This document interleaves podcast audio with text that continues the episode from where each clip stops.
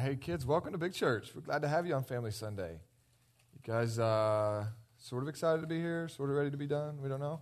Hey, kids, you know, uh, first of all, church, real quick, you, thank you, students who came up here. It was really uh, bold of you. I know it took courage to get on stage and talk, and thank you for sharing uh, the, te- the stories that impacted you, and there were several other students that went that, you know, not everybody's comfortable getting on stage, but that impact was, was far reaching and formative for our students. And so, church, thank you for your generosity in helping them go.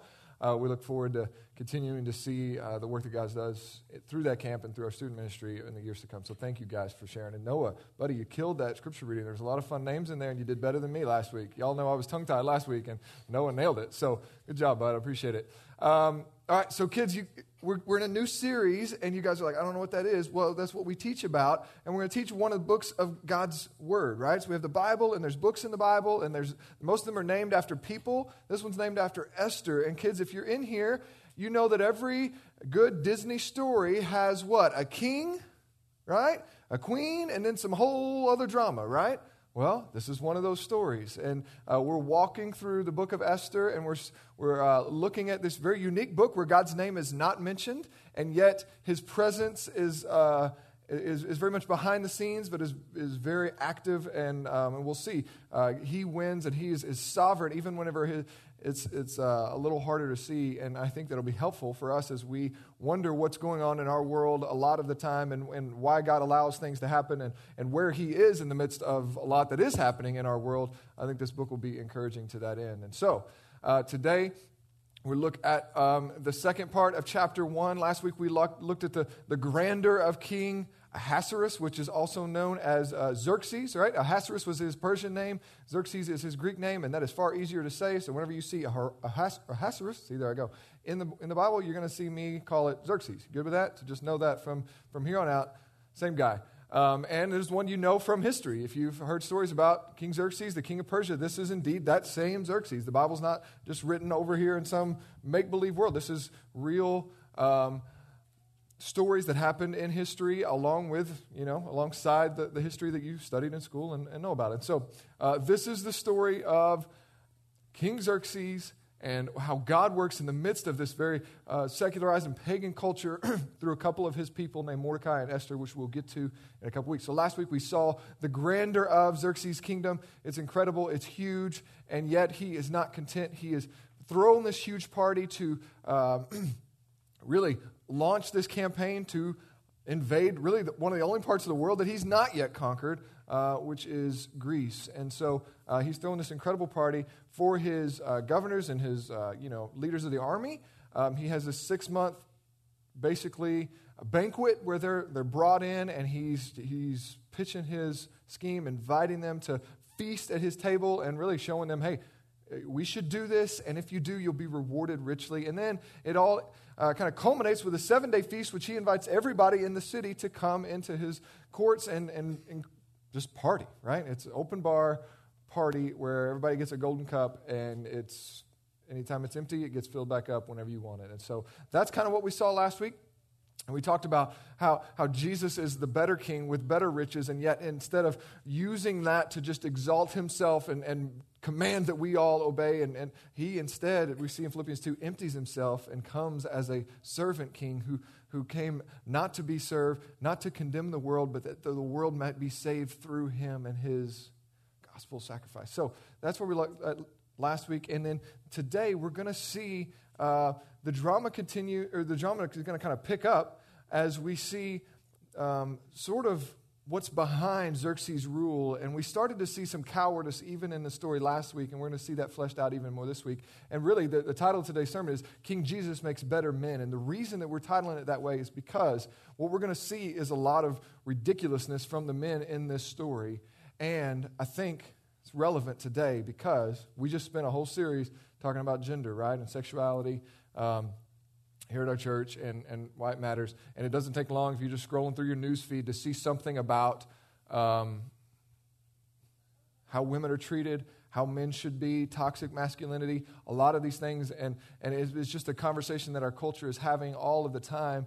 And what we saw and, and said repeatedly in the gender series is that God's design for us as male and female is not by mistake. It's not to be apologized for, and it's not to be done away with. In fact, it is to be held up and pursued as the way that will lead not only to God getting glory, but also to us flourishing. And so we've talked a lot about that.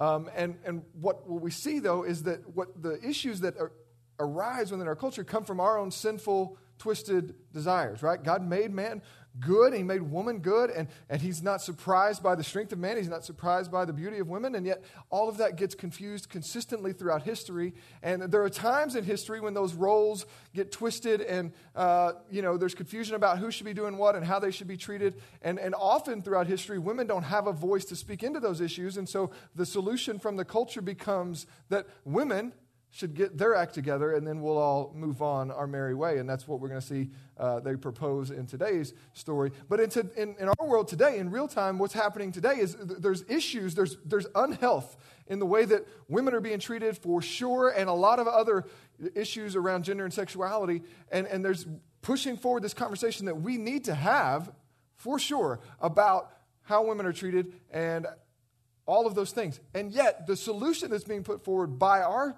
culture today is very often that masculinity is the issue. Right?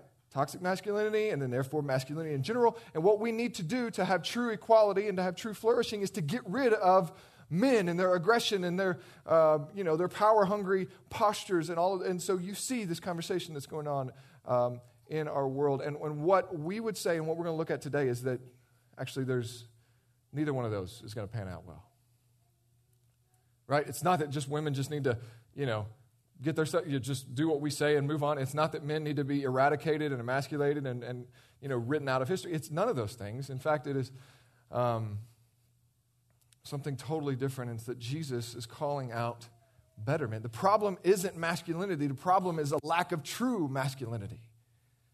And the only way that our society is going to experience healing and flourishing is through redemption and restoration of what God had in mind originally. And we're going to let today's story um, kind of lay over and, and expose some of the brokenness that's happening right here in our world today and, and let the redemption and the, the, the better call of Jesus speak to men and call them out. So, so, young men and young women, if you're in here today, and I know there's lots of you that are, and you're squirming and you're wondering and all of those things, and parents just know that it's okay. We get it, all right? Um, Young men and women, here's what you need to know as we start this Jesus is not saying that it is wrong to be a man. Jesus is not saying that you need to be less of a man. Jesus is going to say you need to come and be more of a true man, more of a biblical man, more of what I have in mind for you. And when that happens, women will be treated better and men will lead better. Men will be better for the society, and we'll see a lot of the healing that our, our country's longing for. We'll see it happen whenever men lean into what God has called them to be. So that's what we want to see. We're going to see a lot of cowardice. We're going to see a lot of brokenness from the men in this story, and we're going to look at how King Jesus calls us to be better. He moves out of the behavior modification world and into new birth, new life, and spirit empowered redemption. Good? All right, so let's look at this story together, and we're going to walk through it and, and um, see how King Jesus makes better men. So, on the seventh day of this huge party, whenever uh, there's, there's no, you know, everybody's just drinking at their, however they want, right?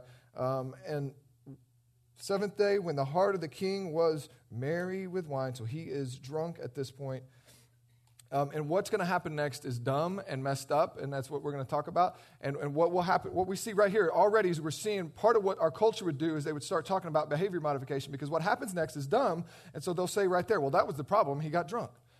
And I would say, well, it certainly wasn't wise that he got drunk. However, I would, I would submit to you that the alcohol probably wasn't the root of the issue. It probably just exposed what was already in that joker, right? That very often alcohol isn't, isn't making us completely different. Certainly, it has an effect on our, on our mind, and, and the Bible warns against drunkenness and, and, um, and especially against kings, you know, drinking out because they're responsible for a, you know, a whole country or empire of people. And so there's warnings against that, but I would submit to you that it's not the, the alcohol that causes this guy to be an idiot, right? That the alcohol rather just uh, sets all that free and reveals what's already inside of him. Now, I know that there's sayings about that and there's varying degrees about whether, you know, and I'm not trying to make a medical statement to which I'm not qualified to make. However, I'm just saying, by and large, uh, alcohol is not the root of the issue. So what, some people just want to point that out and say, well, that was the issue. If we just get rid of that, then we wouldn't have these, these problems. And I would say, well, no, I, I think there's probably something deeper going on that the alcohol just let out. And we should probably look into that first and, and foremost. And then, and, and I, I, would submit to you, we can't talk a ton about this, as Uriah as an example of how it's, it's true that it, it, alcohol itself doesn't lead to the issues and the sin and the debauchery, that whatever's inside of you is going to drive primarily what happens in those moments. And, and, Uriah, if you know the story of King David sleeping with Bathsheba and having this whole mess, and he's trying to cover it up because he got caught, and then what he tries to cover it up is having Uriah, his wife, come home. And I won't get into all this, it's in 2 Samuel 11. But the point I want to make is that twice King David tries to get Uriah intoxicated so that he will go and be with his wife so that when she's pregnant, it won't be curious, right? And he won't get caught. And what happens? Uriah parties with Uriah drinks with him, enjoys the night, but he refuses to go and sleep in his bed with his wife. Instead, he sleeps outside saying, No, no, no, my men are out on the battlefield. I'm not going to go and enjoy, you know, home whenever they can. And so we see that where honor and character is present, it still shines through even in those moments of intoxication. And so, uh, again, I'm not you know, saying that's the way to, to, life by any means. I'm just saying, let's not make it the villain, the issue in the story that leads to all the other issues. And, and what you see there, it, we in Christianity and a lot of the modern church, like we would start to say, okay, well, here's the issue, and we start to put out, you know, behavior modification notices. Well, if you don't do that, then that won't lead to that. And I would say to you that Jesus goes much deeper much deeper. The Sermon on the Mount, which we all love, where Jesus is talking about, hey, I know you've heard that if you murder somebody, that's wrong. I tell you what? Even if you have anger in your heart against your brother, you've already committed that sin. He does the same for lust. And what's he doing there? Is he just tightening down the screws on the law and, and saying, no, yeah, I got to be even better? No, he's saying, I'm creating a new ethic, and I'm not just going after behavior, I'm going after your heart, and I'm going after fruit of the Spirit and what's actually going on in your soul and that and he's going to transform us from the inside out we see the same thing and what comes next is the, the king is drunk and what's he do he commands these guys got some interesting names here you know, uh, my favorite is perhaps Bigtha. He sounds sort of like a rapper. Um, but then, if you're, you know, there's some of you in here pregnant thinking about baby names, I might submit Carkas as one you might want to put on the table. Just saying. It could go either way, girl or boy. Um, little baby Carkas. But who are these guys? Verse, verse 10 the seven eunuchs who served in the presence of King Xerxes. Now, it's Family Sunday, so I ain't going to unpack that a ton. But I want you to think about a eunuch, if you don't know, is, is, is a male who's been castrated. A male who has been emasculated to, physically to the point where they, they no longer have the testosterone flowing through them that God gave them. And, and here's, here's what's going on with that. It's not a major part of the story, but it is a part of the story because what we see is, is there's already a management of masculinity going on in the story. We have a king who's a coward, right? And, and, and, instead of calling better men to serve him and, and, releasing them to be who they are, he's trying to manage them already. So, what would happen in these days is they would castrate these men so that they could serve in lower, more meaningful jobs in service of the king. And often they would be set, as in this story, it's set to take care of, to tend to the king's harem of women. And they would do that to them so that they weren't interested in the women. It's a way to control and, and manipulate the men of this day to make sure that they do what they want them to do. And so um, that, that's what's happening in this moment. We see that our culture is so, int- like that's a, we have, we don't do that, the physical practice anymore, but the, the, the practice of emasculating, cutting down, making people feel less than, making sure that everybody knows that they are less than, bullying, all of like, this is rooted in the same path of sin. You see what I'm saying here? And, and we have this temptation to try to behavior modify, say, well, you know, if he just wasn't drinking, or well, if they just weren't dumb men, so we'll take that from them. And I, I would suppose, I would present to you that part of what's happening in the sexual revolution in our day is they're trying to emasculate men to the point that men's not really a thing, right? That, that true equality, they would say, is going to come whenever, you know, men stop being strong and aggressive and those types of things, and instead act more like women. And I, again, it's not a physical castration thing, but it is very much a mental, emotional, and identity issue that is going on in our world where it's, it's a lot like the drive of why they made eunuchs in this day. So these guys um, represent just another issue there of, of behavior uh, management. And so here's the first thing. Cowards call for the managing of behavior from a distance right? They say I'm, I fear, I'm fearful of that so here's where we're going to fix it by doing this right? Stop doing that start doing this. And cowards call for the management of behavior from a distance. King jesus draws near and draws out and demands better character. King jesus see xerxes says i don't want those guys messing with my women and i don't want them angry that i'm having them do these menial tasks so take away their manhood. That's what King Xerxes says. King Jesus says, Hey, men, I know that you're broken. I know there's something inside of you that doesn't quite fit in the world that you're living in. I know that boys, hey, boys, y'all here, I know that it's hard for you to sit still for, eight, for seven hours a day at school. Jesus says, Hey, I know that. You guys with me? All right? Jesus says, I know there's something broken inside of you where your, your sexuality runs wild and you don't know what to do with these desires. Jesus says, I know all of that. And instead of pushing you away and saying, fix all that, and then maybe you can be in my presence, Jesus draws near and speaks the truth and the gospel to us. And the gospel is that Jesus made a way that we could be redeemed. If we make him our Savior, we, we stop trusting ourselves. We confess that, Jesus, I'm a sinner. That means I've disobeyed you and I need you to save me. When we do that, his Spirit enters us and he starts to, instead of taking away from masculinity, he starts to add the fruit of the Spirit. Whenever, and, and, and when the fruit of the Spirit flourishes inside of man, we have men who God has created to be men, and there's no, nothing to apologize about true biblical masculinity.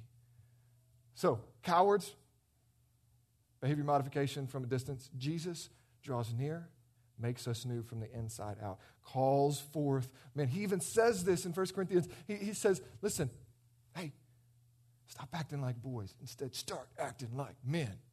He speaks that over us. He adopts us. He, he validates who we are as men. And he says, hey, now go.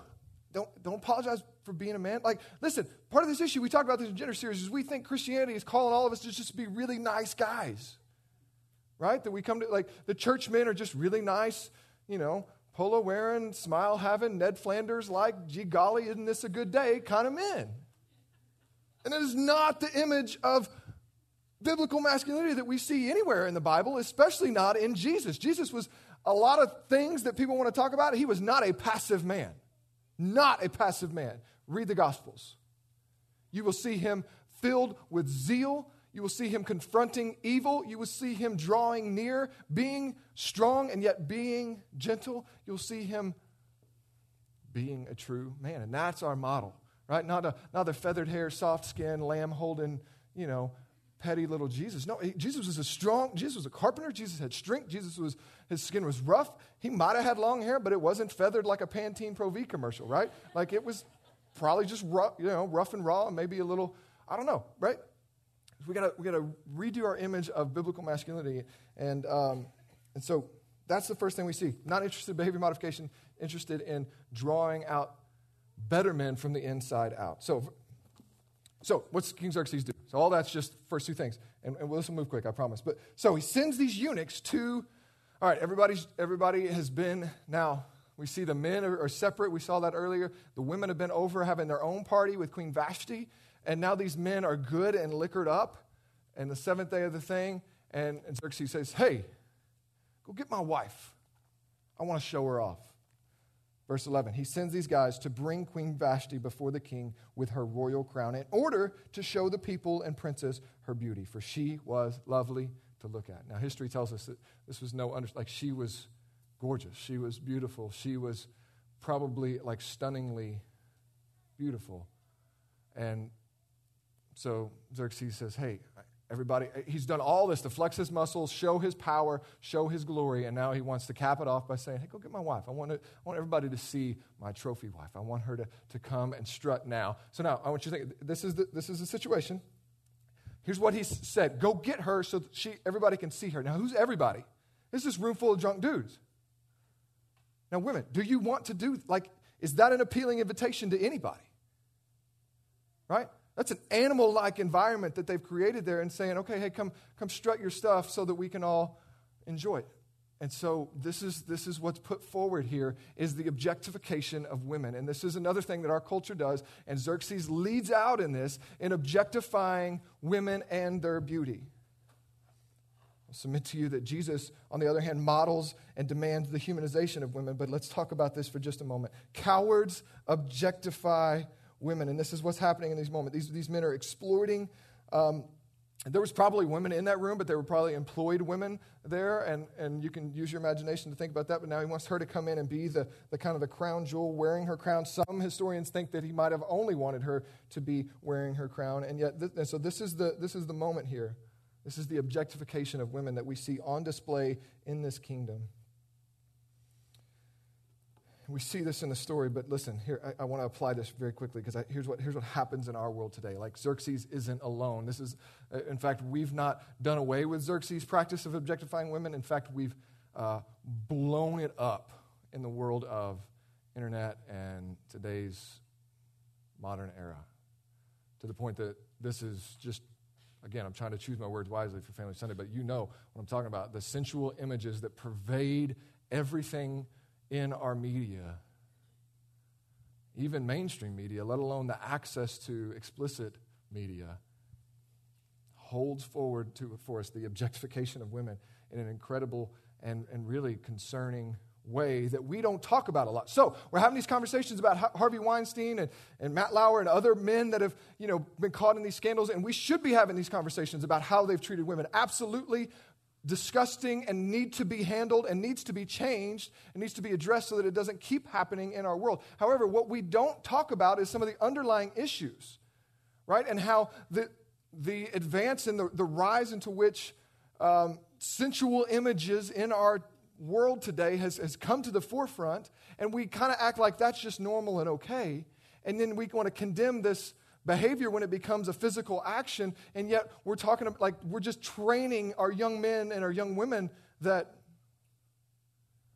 sexual objectification is just how it is. But then, you know, don't act this way. We'll draw the line here. And, and what I would say to you is that that all is going to get connected and boil over more often than not. If you do some research about how we got to the issues of, of Me Too that we're talking about in our world today, and you link it back to the rise of some things that, you know, really took off in the, in the 60s and 70s with Hugh Hefner and others, like you have to give weight to what's happening there or what happened there to what's happening now. Does that make some sense? And so we cannot just look at the behavior of men acting like pigs whenever they're around women and not talk about the behavior of men whenever they're alone in their bedrooms or they're alone in their offices with their devices. We can't, we can't separate the two.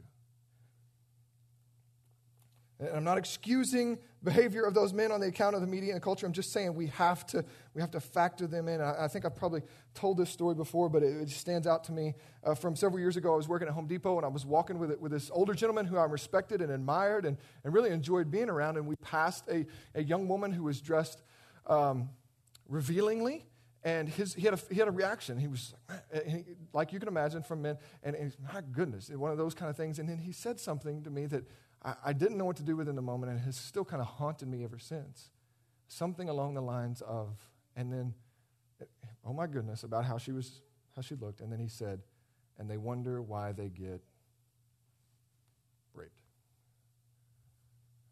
And that was his, and, and it was just totally like, just a statement on well, this is why this happens because they are dressing like that. That is, that is a direct result of the objectification of sensuality in our world today where we, we want to just attach that like and again there's certainly some issues to be addressed with how women dress and how they want to be perceived but listen that doesn't mean that we just say well they got what they deserve. No no no. See we're not just worried about behavior modification. Jesus says my men don't objectify women. My men are going to humanize women. My men are going to see those women and beyond their skin are going to see their souls. And beyond what they look like on the is going to know that that woman is someone's daughter. That that woman, whether she's married now or not, is someone's wife whether today or in the future. That woman is someone's future mother.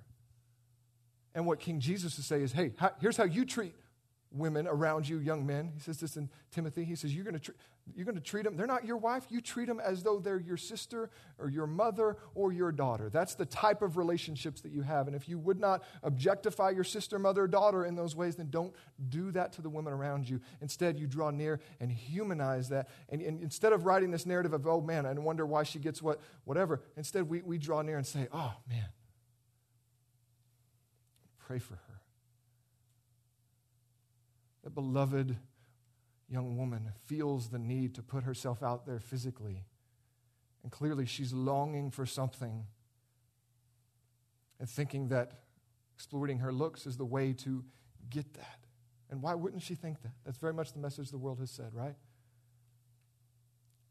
King Jesus' men don't objectify, they humanize. They draw near, they empathize, they see the soul behind, and they treat them as sisters, mothers, daughters, not as objects. So, I want, you, I want you to think about it now, women. I want you to put yourself in Vashti's shoes.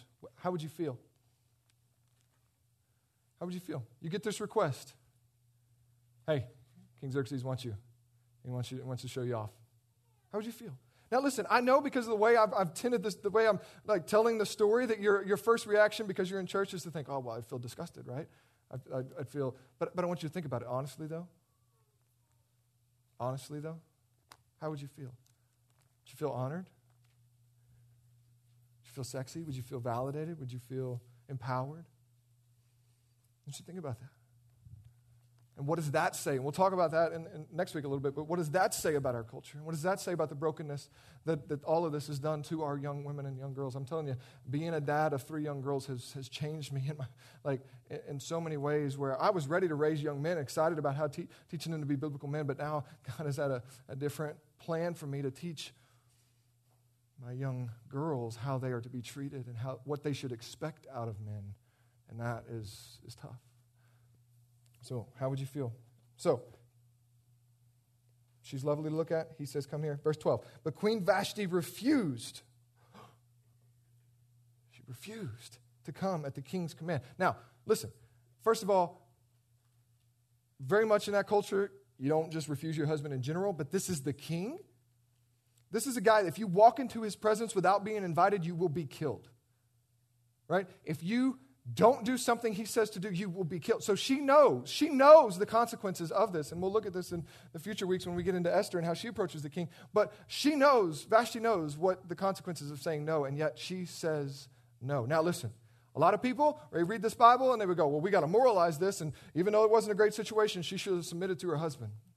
Right? I've heard that from Bible teachers. I've heard that from, from preachers. And I, I want to ask you, what, what do you, how, how does that feel when I put that forward to you? Should she have? Should she have just done what he said, even though because she's he's her husband? Is, it's, is submission, the Bible talks about submitting to your husband. It, is that conditional? Sort of. Yeah, sort of is. When the Bible talks about submitting to your husband as a wife, he, they're not talking about enabling abuse. You need to know that, church. You, women, you need to know that. Young women, you need to know that. that and I, I've seen this way too often where God's word has been used to enable and justify abuse in the world of the church. And that is not at all what it is meant to be. The, the men that, that are husbands that their wives are called to submit to are also called to submit to the elders of the church, submit to Jesus himself, and there's some mutual submission that happens here. And I just want, I, I can't talk about this at length, uh, but today, but I, I just want to submit to you that very much within God's parameters of the church, there is a way for a woman to speak up and to not be abused, to not be run over, to not be objectified, not be physically abused, verbally abused, sexually abused by her husband. There is room for you to get help in God's word, and, and it's just very simply in Matthew 18. Very simply, in Matthew 18, Jesus says, Someone sinned against you, you need to tell that person that you, they, they've sinned against you. You need to bring it to their attention. They don't repent, they don't care, then what do you do? You go get one or two others. and you take them with you. They still don't repent, then you go get the leaders of the church and let them go and confront. And so I want to give you permission, women and men. Like if you're in an abusive relationship, know that the Bible is not to be used to enable and justify that mess. By no means. There's an article on your app under this weekend. I would encourage you if you want to read a little bit further on that. But I just, just want to make that clear. I think Vashti is doing the right thing by saying no to this joker. I don't think she should submit in this moment of debauchery to this man who is an idiot. Okay? So there, there's a lot of nuances to be played out in that, but I just want to submit that briefly.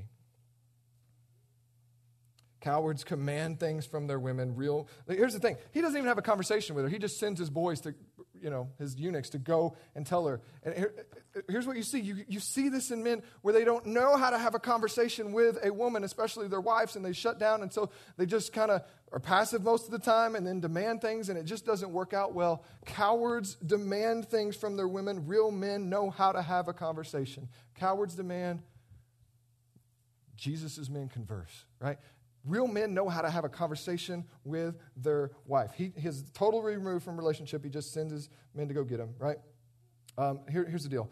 If you're going to send a, men, pro tip here, if you're going to send a message to your wife by the hand of other people, it had better be like a poem or an invite to a romantic weekend. It had better not contain some demands and requirements. It's not going to go well for you. Just a quick tip. Okay? You're going to send a message with somebody else. It had better be one of romance and, and wooing, and not one of demands and conditions.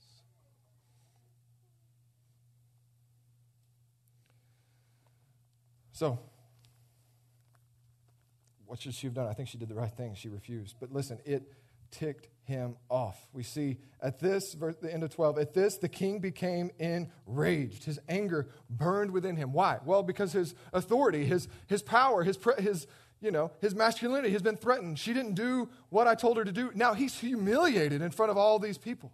Can you imagine this moment? Can you imagine the anger of nobody disobeys Xerxes? He is literally viewed as a god king in this world. Like he, he speaks with authority, he sits high above all of his subjects, and so nobody disobeys this man. And yet Vashti has been bold enough to say no, and it makes him angry. So, what does he do?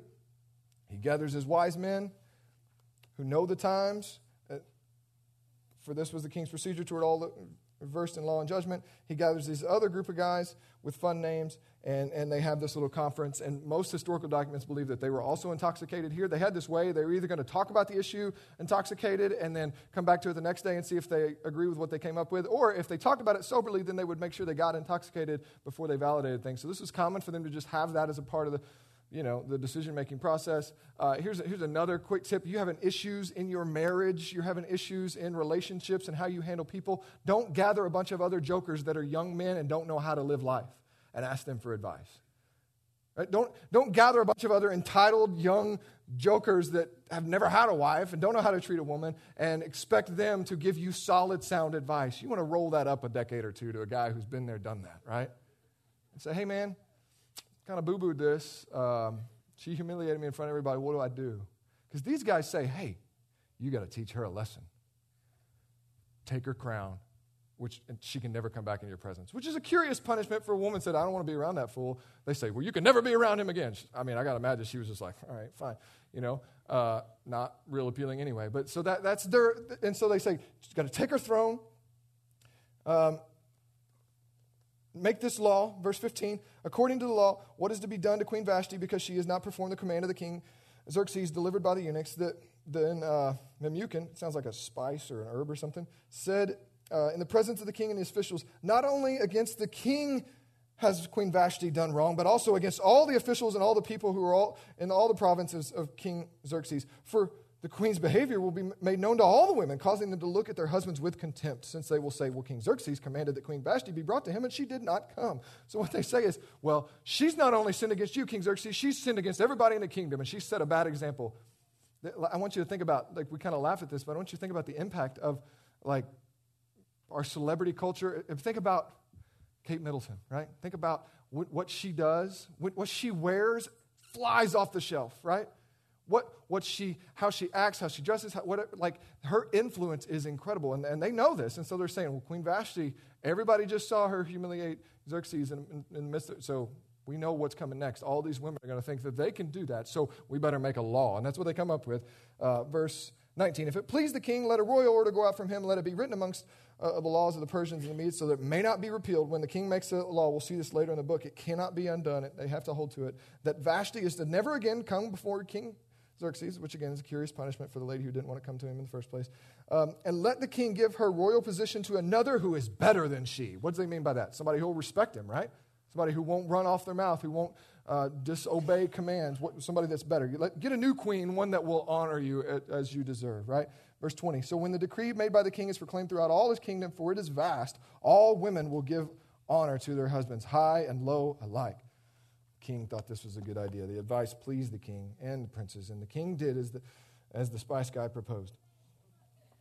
He sent letters to all the royal provinces, to every province in its own script, to every people in its own language, to every man, that every man, listen to this, be the master in his own household and speak according to his own people, so, or in his own language. So here's what he does. He Cowards blame the woman. They blame the wife, right? We see Adam did this in Genesis 3. We see uh, Xerxes still doing this. We see lots of men do this today. Well, that's what's wrong with our marriage. She just, were, she just did this, or if she would just do that. Cowards blame the woman. Her behavior is going to affect the whole kingdom. Well, what about your behavior, you dope?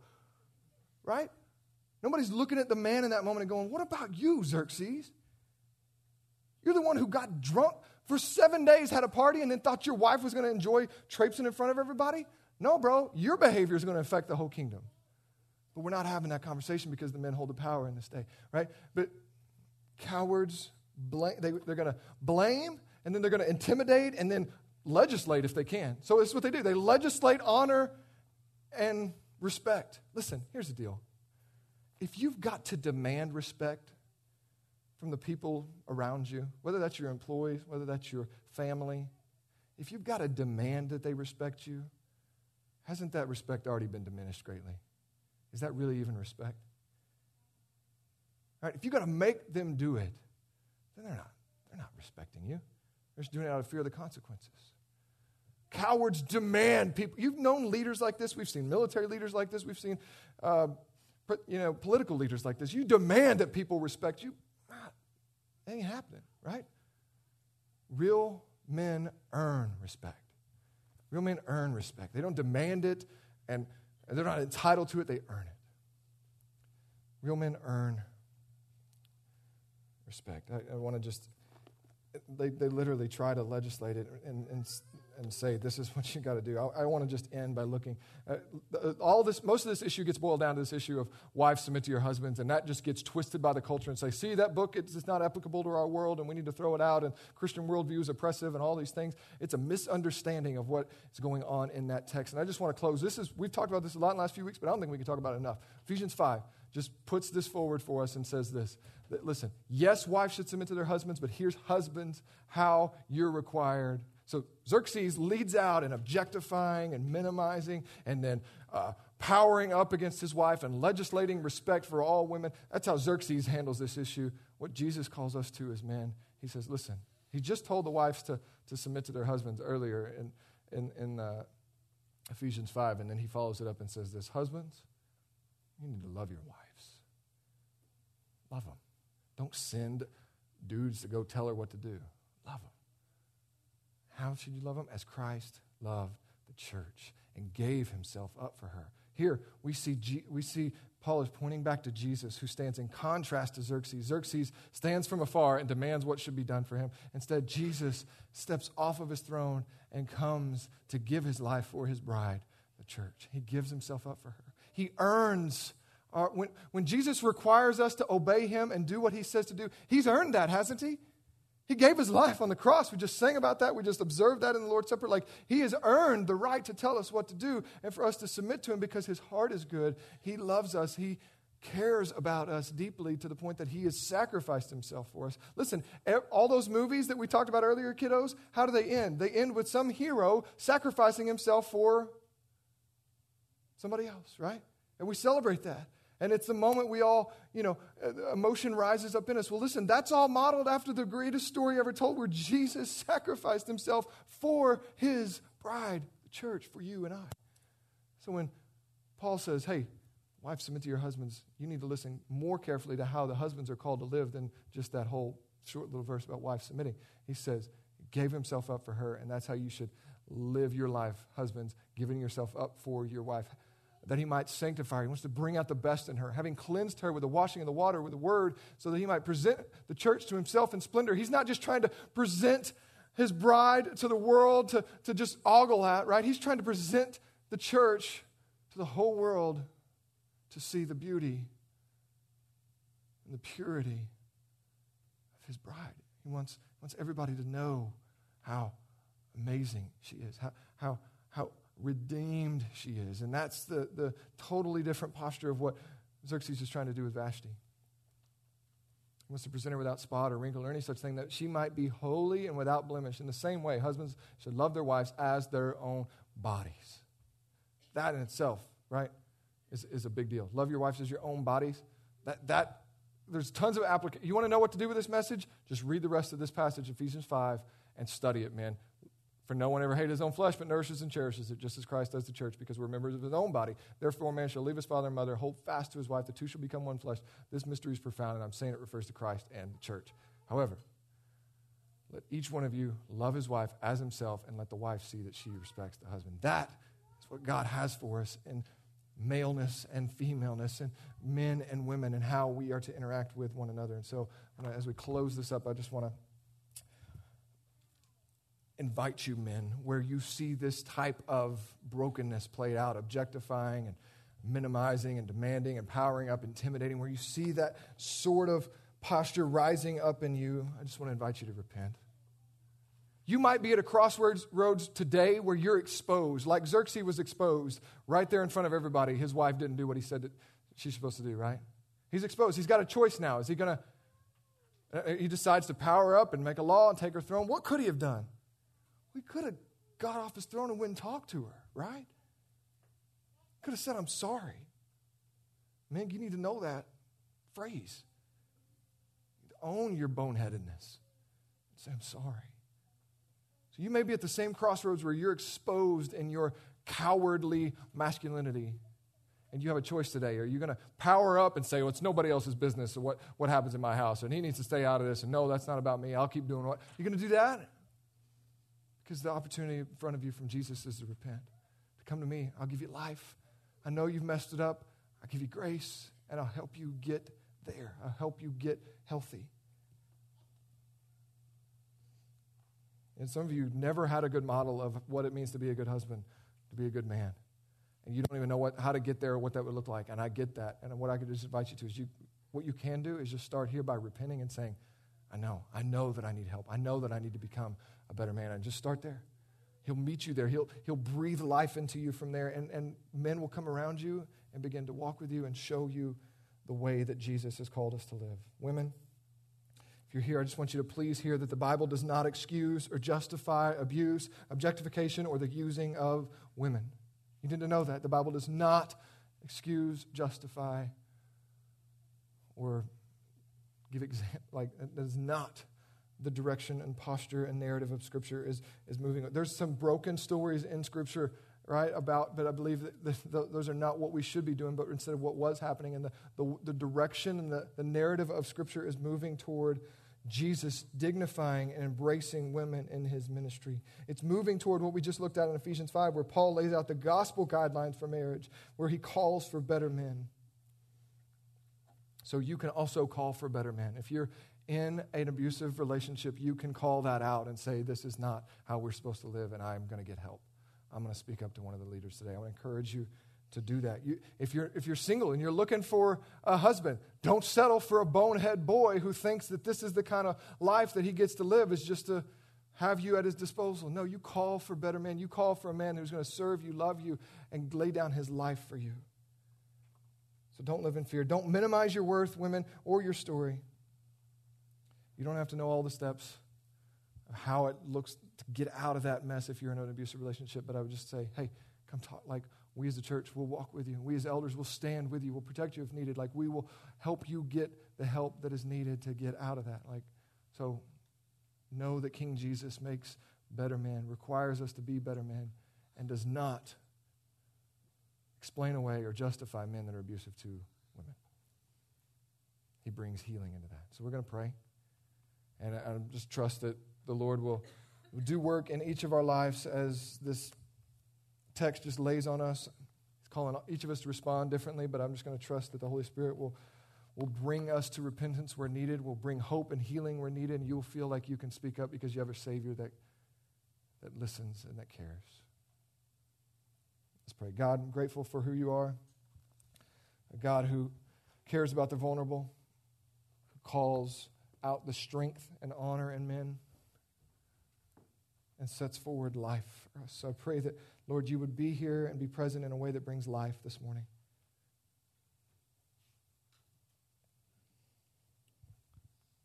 Spirit, come and fall as you would. In Jesus' name, amen.